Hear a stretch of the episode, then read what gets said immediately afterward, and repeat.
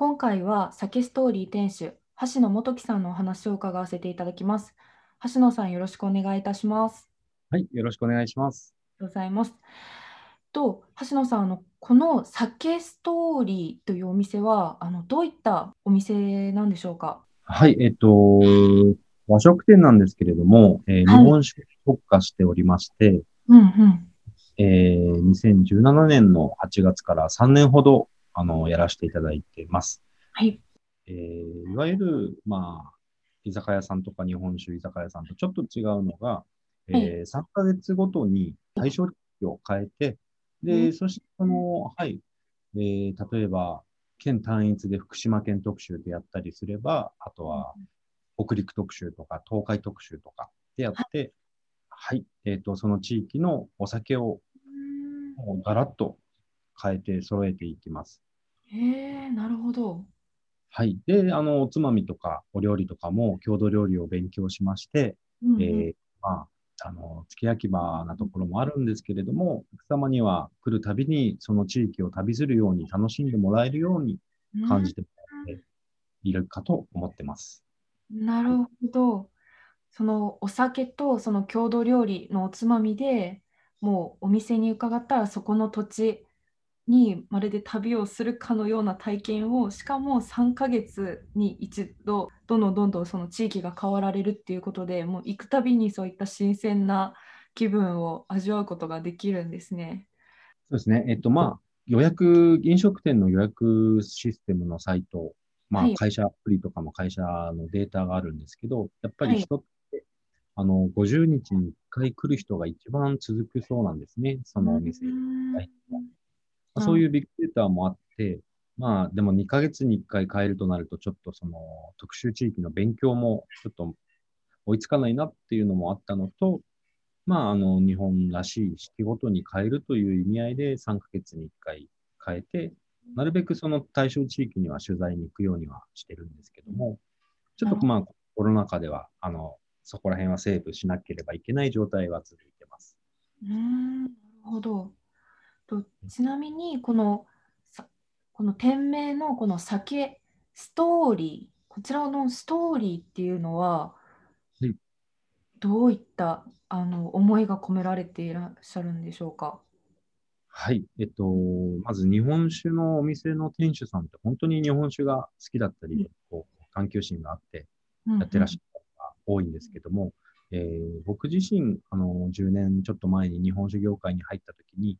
はい、とりあえずなんかマニアックなスペックとか、そういった話をするのが好きな方が多い印象を受けて、はい、で僕はもともとちょっとライターをやってたりして取材をするのが好きだったんですけど、はい、えっとはい、そういった時に、やっぱり僕が聞きたかったりするのは、その倉本さんがどういう思いでとか、そうどういう背景でっていう、その絵を作ったり、まあ、ビジネスをしているという、そのストスペックよりストーリーの方にちょっと注目してやっていきたいと思ってずっと活動してたので、なるほど。3年前の、えーと、お店を開くときに、えー、ちょっとベタなだなと思ったんですけど、酒ストーリーという名前であの始めさせていただきました。なるほど。この酒ストーリーに訪れたら、その3ヶ月に1回旅行してる気分、プラスそのお酒を作られた方々の思いだったりとか、そのストーリーっていうものまで丸ごと味わうことができるんですね。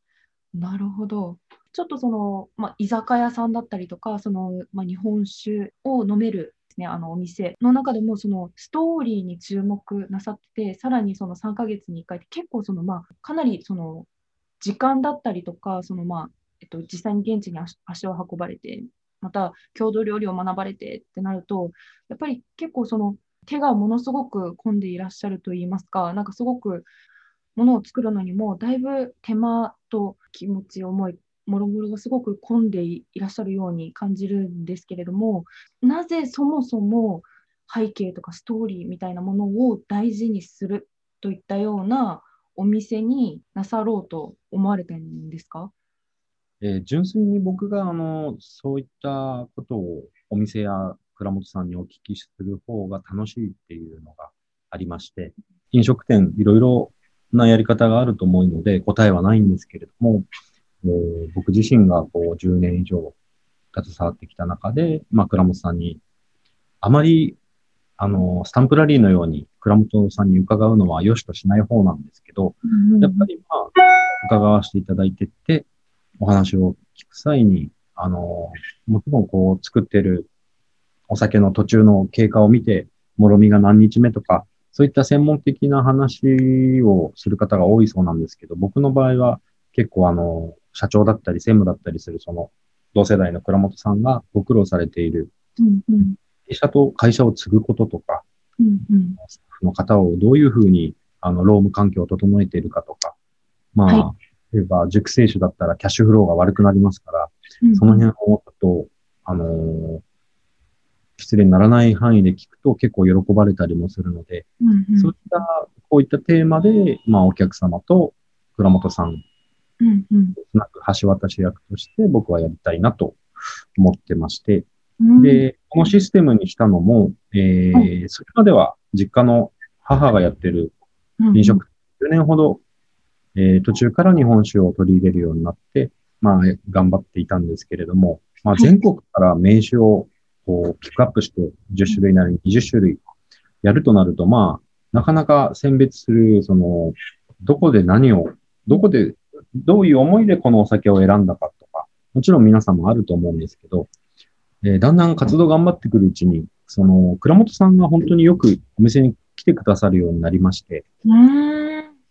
で、まあ、皆様、はい、あの、事前に予約して来てくださる場合でしたらお酒を用意できることもあるんですけど、まあ、バッといきなりいらした時に、ない時に申し訳ないなという、うんその気持ちもあり、まあこういう業態で3ヶ月ごとに変わってる他地域であれば、来た方も嫌な気分にもならないっていうような思いも、あの、僕の中であったのと、あと、やっぱりあの、お店をやるということは、その時間的にそんなにお休みが取れなかったりするのが常となってるんですが、はい。まあ、こういうことで、あの、お店を休んで出張したとしても、お客様の心象は悪くならないし、うんうんかつ、あの、僕がいろんなところに行って情報を集めて、で、どんどんどんどんその食材やお酒とか、まあ各地の風土とか、それの情報がどんどんアップデートしていけるかなという目論みもありまして、うんうん、このようなシステムにさせていただいてます。なるほど。ありがとうございます。その、すごく、あの、ある意味でそのアイディアフルなお店だなっていうふうに感じておりまして、その原点、原点といいますか、その橋野さんのそのアイディアフルなものって、その今までのご経験とかからその湧いてくるものなのかなっていうふうにあのちょっと感じているんですけれどもなんか飲食店お店をやられる前にそのライターさんだったりとかなんかいろいろなご経験をなさったっていうふうに伺ったんですけれどなんか他にどのようなご経験をなさってきたんでしょうか？そうですね。あの、子供の頃からまあ料理は好きで家で作ってて、で、はい、まあ高校生の時とかに、あの、昔料理の鉄人という番組が、テレビ番組ですけど、うん、なんかそれにお声がかかるぐらい、あの、まあ予選までは出たって感じなんですけど、うん、まあこの映像も残ってたりするんですが、はい。で、高校大学とちょっと芸能事務所に入って俳優をやってたりとか、うん、で、20代はライターをしながら、まあ、バックパッカーやったり、まあ、妻もあなたの経歴謎よねっていうぐらいいろんなことをしてきたんですけれども、はい。まあ、そうですね。で、30ぐらいまで、まあ、言えば、言ってしまえば、ふらふらしてたような感じなんですけど、うんうん、やっぱり僕の場合は本当に子供の頃から料理、食に興味があったのと、うんうん、あとはそういった芸能界とかいたことで、あの、たくさんいいお店に、もう10代の半ばから連れてってもらえて、うんうん、でやっで、やっぱりそうすると視点もどんどん、なんでしょうね、その年にしてはいろんなところを見させていただいたし、食べさせていただいたし。で、まあ20代のライター時代にやっぱりいろんなところに旅をしつつ、食とかお酒とかって視点で見てたので、それがふらふらしてたけども、30代で実家の母のお店に入った時に、まあ少し生きたのかなと。はい。なるほど。ただまあやっぱりどっかに本当に好きだから続けられたし、その30代の10年間も常にもうどっかでは勉強して、飲食本、その当時の発行されてた飲食関係業界向けの本とかは、単行本はほとんど買ってたぐらい、まあ、没頭する方なので、あの、良かったのは、料理人として入ったりしたわけではなく、ソムリエとして入ったわけでもなく、総合的になんか飲食オタクであったっていうのが、はい、いろんな方々の成功例とか失敗例も見れていましたし、結果的になんか今よく収まったのなと思ってます。うん、なるほど。その、すみません、ちょっとだけお話がそれるんですけれかもしれないんですけれども、その、なんで、その、一番初めに日本酒って決めたんでしょうか？はい。えっ、ー、と、大学の時にインドに行った時に、えー、はい、インド西部の砂漠で、あの、ガイドさんと二人っきりで2、3泊したんですね、ラクダに乗って。その時に、えっ、ー、と、ガイドさんまだ若い子供で、で、君の国のお酒は何だい？って聞かれたんです、いきなり。はい。へえ。アメリカだったらビール、フランスだったらワイン、みたいな感じで聞かれたんですけど、その時に日本酒って即答できない状態だったんですね。正直その頃は日本酒ってあの学生がコンパで飲み会で罰ゲームでの一気飲みするような、はい、そんな、まあ今でもそういう人いるかもしれないんですけども、はい、そういうようなお酒のイメージがあったので、うんうん、飲んではいたんですけれども、あの、自信を持って言えなくて、せっかく日本人なのに悔しいなって思って帰って、改めて飲んでみたら美味しかったんですね。はい。で、そのまま一般素人として、こう、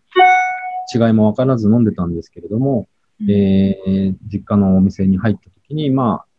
それまでお酒の販売数は、総売上の0.01%ぐらいだったんですけど、日本酒自体もまだ盛り上がってない頃で、ただ、せっかく日本人だし、やっぱり知られてないお酒が美味しいのがいっぱいあるのは少しは気づいてたので、えー、仕入れ始めましょうということで、日本酒の仕入れってものすごい複雑で難しくて、管理、お店に入ってからも管理も大変なので、やっぱりやる人が少なかったんですけど、もう冬の時代にやり始められたってことが、まあそのうちにちょっと、あの、まあ実家のお店も、地元ではもう日本酒のお店として知られるようにもなってますし、はい、はい、結果的に良かったのかなと思ってますね。なるほど。他の文化に行った時に、その初めてそこで、えっと、日本酒、その自分たちの文化であるその日本酒っていうものに気づいて、で、それで深掘りをなさって、そこからすっかり日本酒の魅力に見出されて、今に至るっていらっしゃるんですね。はい、そうですね。ちなみに、その今は、その、どのような、あの、まあ、お店のことについては、もうすでにあのお話は伺っているんですけれど、その橋野さんご自身は何かその積極的にそのご活動ってなさっていらっしゃるんでしょうか？はい、えっと、まあ、もともとその実家にいた時から、まあ、日本酒をこう、小難しくせずに楽しんでもらうみたいな感じの活動はずっといろいろしてまして、で、逆にまあ、ちょっと柔軟な頭でやれることみたいな感じで、例えば7、8年前に日本酒に炭酸ガスを目の前で、お客様の目の前で注入するような始めたりとか、えっ、と、そうですね、えー、日本酒って頼みづらいと思うんですね。うん、そうですね。銘柄だけ書いてあって、まあ味わいも書いてあるけども、やっぱりちょっと有名酒飲んで、まあ、失敗したくないからっていう人も多いと思うんですが、それだと、まあせっかく日本酒に興味を持った方が、まあ、それだけ、同じ味だけ飲んでたら、やっぱり飽きが来てしまいます。実際、あと、まあ、専門的な知識というか、お客様と対応するときに、こう、全従業員が日本酒のことについて、あ、じゃあこのお酒がいいですよって、自信を持って進められるとも限らないですし、なので、あの、出しやすい、頼みやすい、そういったあの日本酒の三角チャートというのを作って、まあ、それが広まれば、いろんなお店でもあの、失敗が少なく、お客様にも新しい楽しみ、お酒との出会いもできるんじゃないかなと思って、そちらを広げていきたいと思ったりしています。また、あの、今後は、まあ、ちょっとコロナ禍もあり、お店自体はすごい忙しくさせていただいてたんですけど、うん、まあ、狭いお店だっていうのもあり、そんなに密に入れられないので、えー、今後はお店の営業は、まあ、そこまでに置いておいて、県外に出ていろいろあの、日本酒を導入するお店へのコンサルティングをしていったりとか、あの、今までこう、日本酒業界の、日本酒のおかげで、あの、忙しくさせていただいてましたが、もう何かちょっと業界に恩返しじゃないんですけれども、外での活動も広げていきたいと思っています。なるほど。ありがとうございます。すみません、その一番初めにお話しいただいた、その日本酒に炭酸を入れるの、はい、どんなお味がするんでしょうか？はい、えー、っと、炭酸ガスをちっちゃいボンベでこう液体に入れる機械があるんですが、えー、7、8年前にある日本酒の試飲会で、えー、会津娘さんという福島の有名な倉本さんを僕ら飲食店の、まあ多分店主とか担当者が試飲してるときに、うん、そういえば今炭酸ガスを注入する機械が何個か出てるみたいで、それをちょっと取り入れてなんかやってみたいなって、その倉本さんがおっしゃってたんですね。で、なんかそういう時に、まあ他にも数店舗の人がいましたけれども、ああ、じゃあ僕いろいろ買って試してみよう。この人たちより先に。で、その情報をフィードバックしようって決めて、機械はその当時売ってるものは一応全部買って、で、試したところ、まあ、この機械がいいということで、で、その倉本さんにもご了承いただいて、お店で出し始めたんですね。そうしましたら、まあ、あの、何をやってるんだというお声も業界の中からはあったと思う、あったと聞いてますが、うん、まあ、なんか、面白いよね。で、味わいに関しては、例えば、あの、はい、ハイボールって、こう、スイスイ飲みやすいと思うんですけど、あれが炭酸抜けちゃうとダラーっとした感じで飲みにくくなるんですね。うんうん、あれはやっぱり二酸化炭素にこう、酸っぱく感じるようなところがありまして、なるほど。コーラもね、あの、炭酸が抜けたコーラって甘くて飲みにくいと思うんですけど、あれは炭酸のおかげでこう、スイスイと飲みやすい。なので、まあ、えー、向かないようなお酒もあるんですけど、まあ、あの、違いを知ってもらう、その、そうじゃないお酒と炭酸を入れたお酒を両方飲んでもらって、楽しんでもらう一つの切り口としてやらせていただいてます。うん、なるほど。ただそのお酒だったりとかその生産者さんのお酒が作られたそのストーリーだけではなくってその生産者さんと実際にあの交流をコミュニケーションをとってこの新しい新しい取り組みチャレンジだったりとかその新しいまた楽しみ方っていうものをその実験的にこうやって模索していくようなこともやられているんですね。そうですねおかげさまで。なるほど。はい楽しく、いろんなやり方あると思いますし、いろんな、なんでしょうね、解釈もあると思うんですけど、まあ一人ぐらいこんなやつがいてもいいんじゃないかなと思って、その時やらせていただきましたけど、今ではもう日本酒も混ぜたりとか、えー、いろいろな楽しみ方がすごい出てきて、すごい成熟してきてるんだなという気持ちはありますね。ありがとうございます。そうですね、そういった本当に日本酒っていうものを起点にさらにそのストーリーを大事にするなさるその橋野さんはそのこれからどういったことどういった夢だったりとかどういったことを実現しようみたいなものがあったらよろしければ教えていただきたいです。そうですね。えっと、まあ、実際お店のビジネスとしては先ほどちょろっとお話ししましたが、まあ、お店自体は続けつつ、はいえーまあ、通信販売とか今まで国内をいろいろ旅して知り合った野菜とかの生産者さんっていうよりは、あの、例えば、すごい美味しい歴史あるうどんを作ってらっしゃる方とか、新しいこう無添加のじゃこ天を作ってらっしゃる方とか、そういったいろんな方とのつながりがあるので、そういったものを、あの、皆さんに販売するようなこともやっていきたいと思ったりしているのと、あとはやっぱり日本酒って管理がとてもあの、難しいので、やるのを躊躇していた方が多かった時代が長かったんですが、やっぱり流行ってるってことで、こう、やり始めたい。でもどうやっていいかわからない方に、その師匠がいないまま、独学で学んだ身として伝えられることが結構あると思ってますので、まあそそういった飲食店さんとかに導入、日本酒導入コンサルティングとかをしていけば、僕自身も、とはちょっと業界にとっても何かお役に立てるのかなとは思っています。なるほど。ありがとうございます。そのご自身で学ばれたことを、そのお知恵とかノウハウっていうのを渡してくださるんですね。ありがとうございます。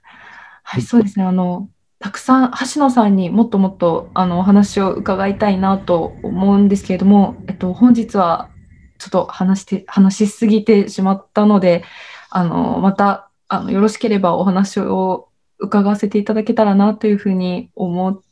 ております。